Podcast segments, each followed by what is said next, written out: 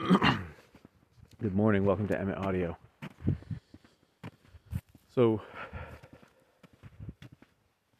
I feel pretty ahead at the farm, which mostly means that I'm ahead in terms of wreaths from what I thought I might be, because fewer wreaths sold at the sale yesterday than, uh, well, than I'd hoped, which is fine, uh, because it means because I can take those wreaths and sell them as part of my wholesale orders that are coming up this coming week. And this speaks to two things. One is the benefit of having uniform products so that if something doesn't sell in one place, you can use it to fulfill an order that's further down the line. And this, I think, is something that most craftspeople miss out on, especially those that are focused on carving one off things, is that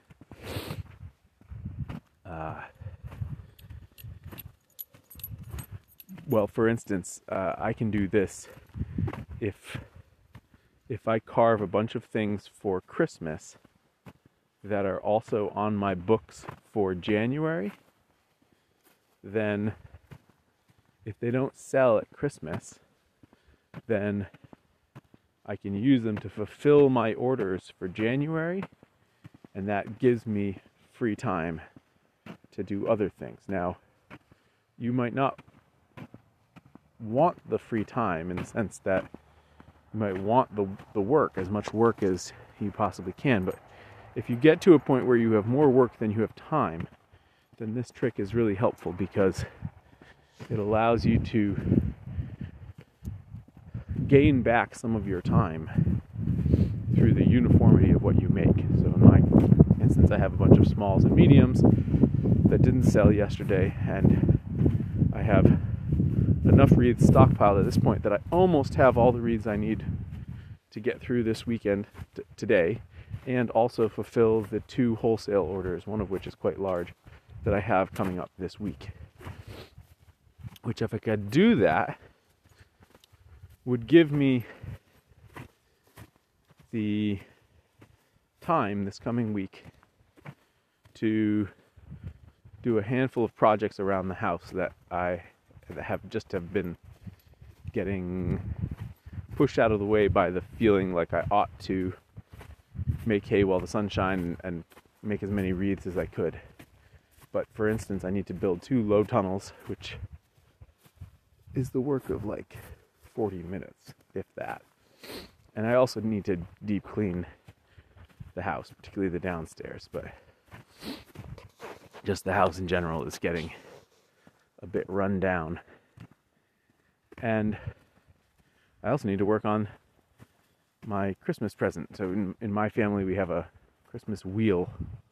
It got to the point when we started all having kids that just getting a present for everybody, everybody getting a present for everybody just felt ridiculous and stressful. And so we switched to a Christmas wheel where everyone's name is on both the inside wheel and the outside wheel, and we click it forward one one pace each year, and you get paired up with you don't get paired up with somebody. Although it might be right now that it's actually in pairs because of the number of people that we have in the family that's doing this. But you give to one person and you receive from one person. The lovely thing about that is that it's taken the pressure off of Christmas and it's made it much more about enjoying the person's company, enjoying everyone's company, rather than it is about presents. We've been doing it for years now. At any rate, I have a, a good present in mind that I'm going to do, but it's going to take a little bit of time. So I'll have some time to do that as well. I feel like it's when you're making money, when you feel like there's money out there to be made. You just need to go spend the time to do it. And especially when you feel like there's a limited w- window in which to make that money, there's a season. There's such a temptation, kind of almost a madness comes over me. I don't know if it comes over other people, but such a temptation to just work to always justify uh, working instead of doing these other things that aren't earning money that could be done at some other time, like building these low tunnels, cleaning the house, etc. And to some extent, I try and shove those activities into the other periods. And it's not like in the coming week I'm going to spend a whole day doing other things. Not yet. I'll do that in a couple weeks. But I think it's so important to push back against that feeling because that feeling of like, oh, I should just be, I should be earning money. Um, it can take over you. Now, that might not be where you're at. It might be that you are genuinely in a financially hard place and you should have that attitude of I could be making money because frankly that's what's going to get you out of it. But I think uh, well, hopefully for all of us there comes a time when um,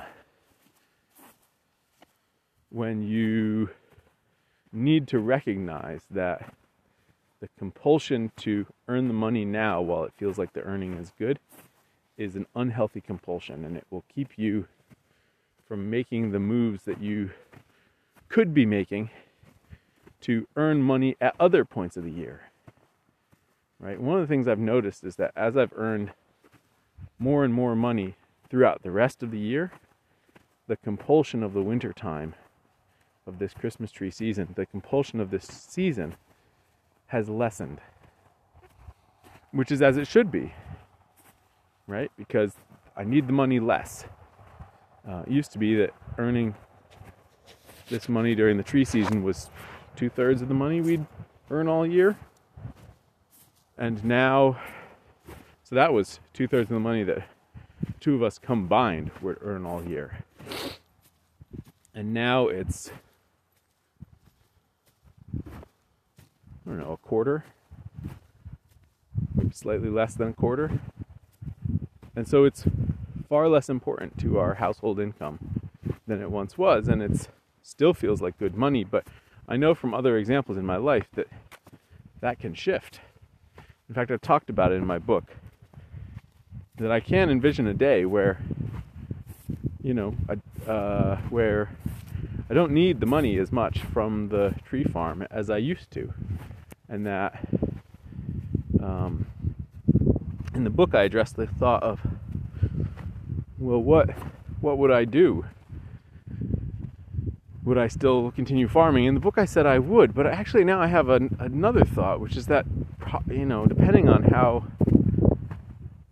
my daughters are feeling, that what I've just described is the appropriate moment in which to shift ownership of the farm to them because at that point they would be, you know, I could see how in 10 years, say, hopefully I will get into myself to a place where the money we earn from the farm is a negligible enough part of our income that it feels like I could shift it to my daughters and let them have it instead. And it could it could be the spine around which that stabilizes. It could be the ballast for their life going forward and provide them with the two thirds of their income going forward. And what I feel like happens is that the more you uh,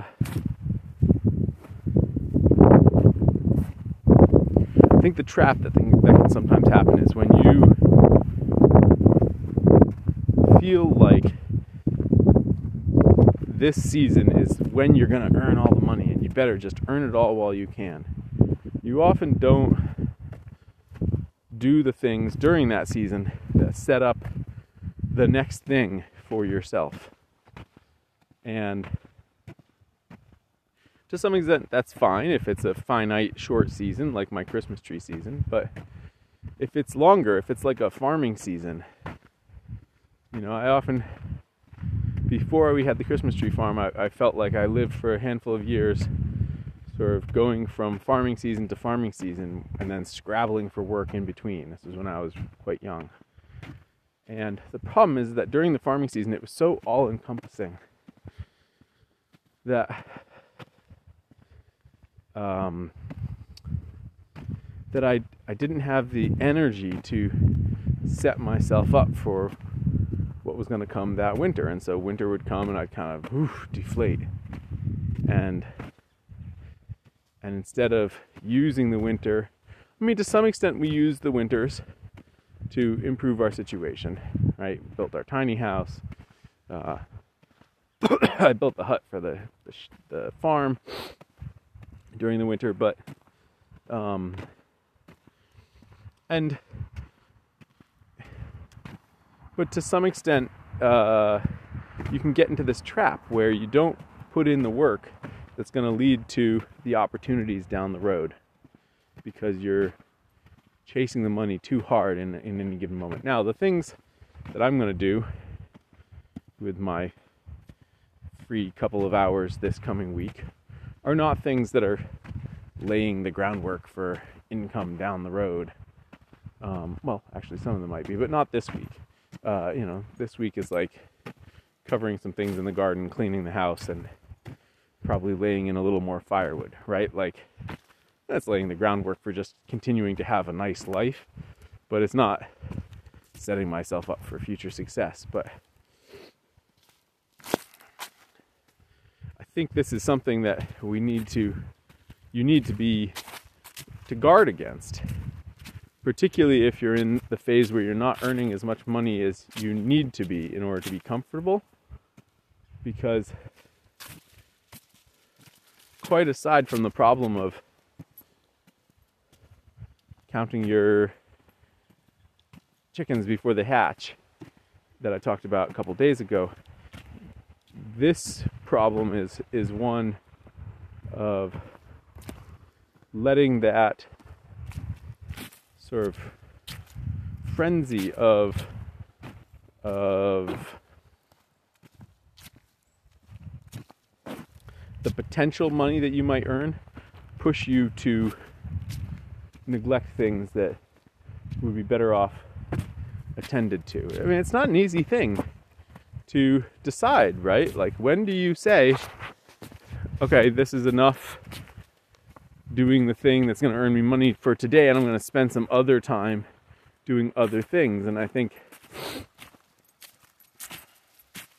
getting that balance right, I remember it being such a mystery of how do you decide how much time is appropriate to spend doing other things. I think one of the things that we can recognize is that it's a flexible amount of time right? If you have more time than you have if you if you well let's just bring it back to spoons for a concrete example. If you only have the market to sell a certain number of spoons and you think that by increasing the amount of time you spend carving you're going to increase the amount of spoons you sell it that might not be true right? You might just have spent more time carving and end up with a backlog of stuff Whereas if you took the extra time that you have instead of uh, spending it carving, you spent it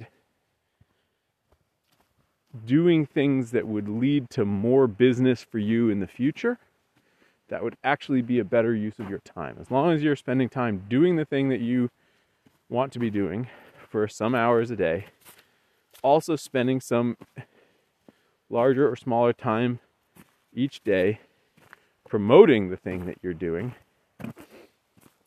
is more appropriate than spending that time making the thing. So, uh, in in in a in a moment where you don't feel like there's an infinite amount of demand and it's just a matter of you pushing yourself to do the work, this is a relatively straightforward thing. Is like you know how much you're likely to sell.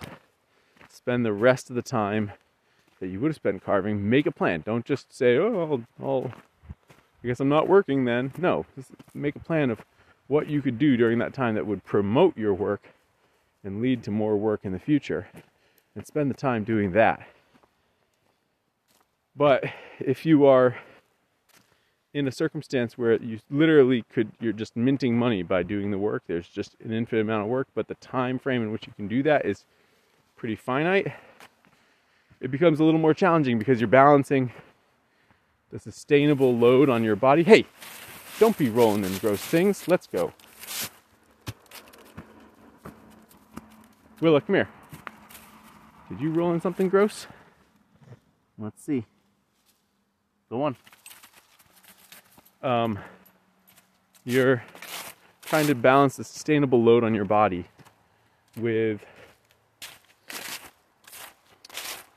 the very real needs of future opportunities to have to be attended to. And sometimes that's like let's say that you are hoping to attract a mate in your life. Well, you need to attend a certain amount of time to putting yourself out there, which means you need to attend a certain amount of time to uh, those activities where you might find someone and you need to be presentable enough to be attractive to them. Let's say you have a partner. Well, you need to spend enough time making sure that you're attractive to them, whether that's through the exercise and diet choices you're making, to the how, you know, do I need to shower? Do I need to make sure my place is presentable? Like, there are real considerations to be figured out, and it's they're going to be different for each person. But one thing's for sure is that the compulsion to do the thing that earns you money is just that a compulsion. And you must balance it with a considered, deliberate choice of how else to use your time to make sure that you have a good life because otherwise you will have an unbalanced life that will ultimately be unsatisfying and lead to your downfall. How's that for a good ending? Thank you for listening, guys. Talk tomorrow.